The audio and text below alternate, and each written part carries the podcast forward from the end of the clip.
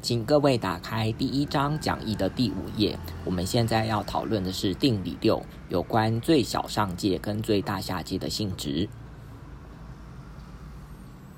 好，在前面的录音档哦，已经介绍了所谓一个集合有序集 S，还有另外一个子集合一之下哦，定义这个集合一的最小上界跟最大下界。那这个录音档哦，要跟各位讨论的是有关最小上界跟最大下界的一个性质。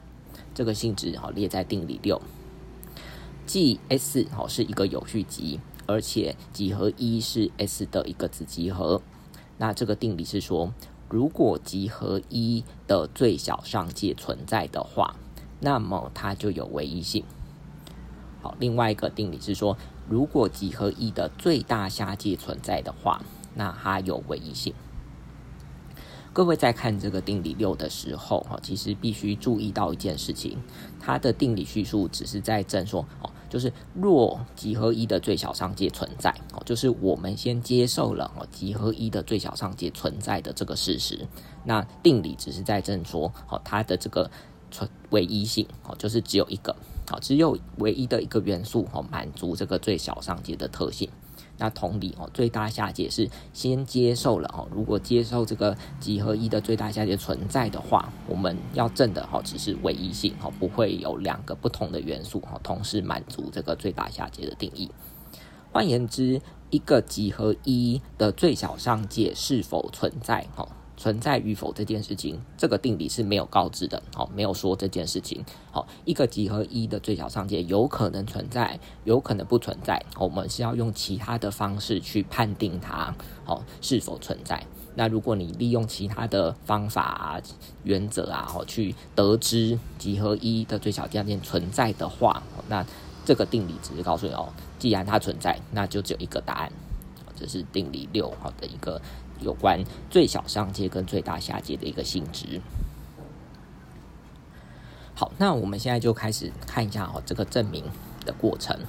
那你要证明哦，这个最小上界的这个若存在哦，则唯一的话，为什么不会有两个呢？那这时候我们就要假设说哦，如果大 M one 跟大 M two 哦都属于集合 S。而且大 M one 跟大 M two 都是几何一的最小上界的话，那我们想要利用这个三一律，好，既然两个元素大 M one 跟大 M two 摆出来了，那三一律告诉我们，大 M one 小于大 M two，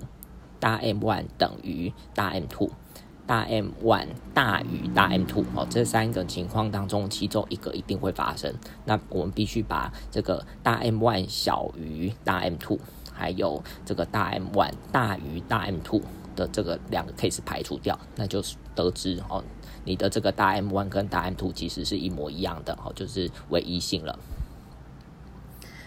好，所以这个概念一出来之下，我们就开始论述。好，如果大 M one 大 M two 属于 S，而且都是集合一的最小上界，也都是满足哈这个最小上界的这两个 property 哈两个条件。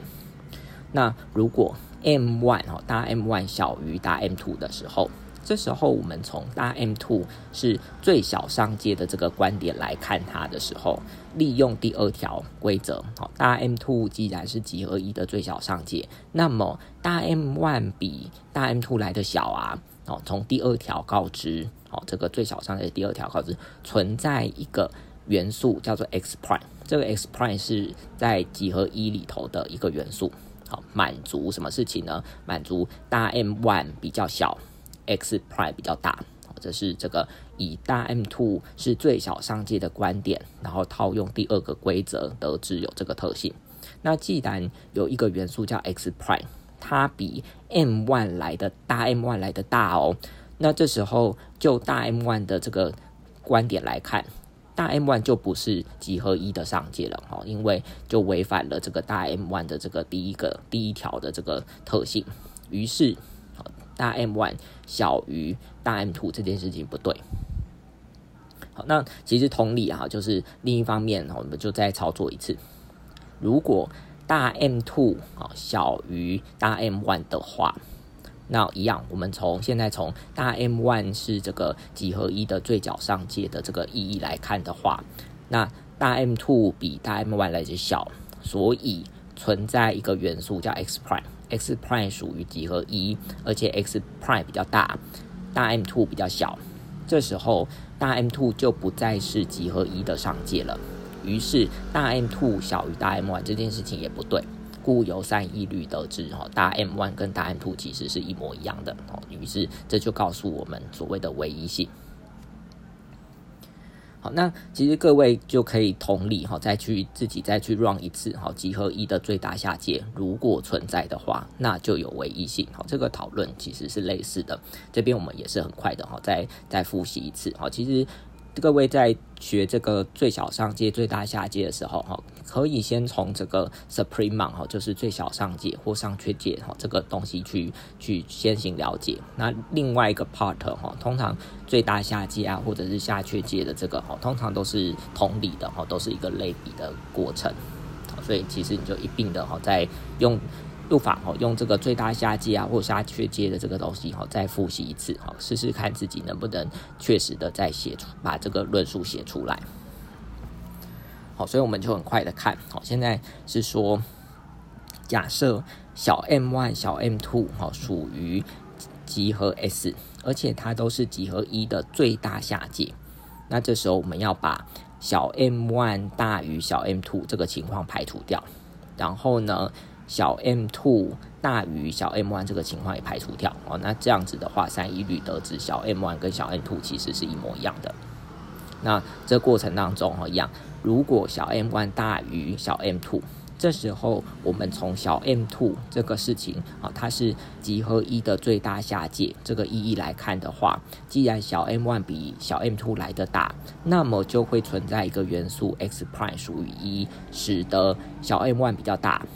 X prime 比较小，这个时候小 m one 就不是集合一的下界，这件事情就不对了。好，所以得知矛盾，得到 m 大小 m one 大于小 m two 这件事情不对。同理，如果小 m two 大于小 m one，这时候从小 m one 这个东西哈，它是集合一的最大下界这件事情来看的话，小 m two 比较大哦，所以存在一个元素 x prime 属于一，使得 x prime 比较小。小 m two 比较大，这时候小 m two 就不再是集合一的下界了，所以矛盾，也就是说当初的这个假设，哦，小 m two 比较大，小 m one 比较小，这件事情是不对的，故有三一律，哦，得知小 m one 等于小 m two。好，所以我们透过这个定理六，带各位哈，就是再复习一次哈，就是关于这个最小上界的定义啊，还有相关的操作。那我们下一个音那个录音档哦，就要开始用这个最小上界的这个观点来确实的区分哈。我们刚才在这个例题二跟例题三哈，定义了有理数集的这个切割哈，这两个切割在这个最小上界的这个概念之下哈，其实有一个很大的差异。我们就到下一个录音档哦，再跟各位做讨论。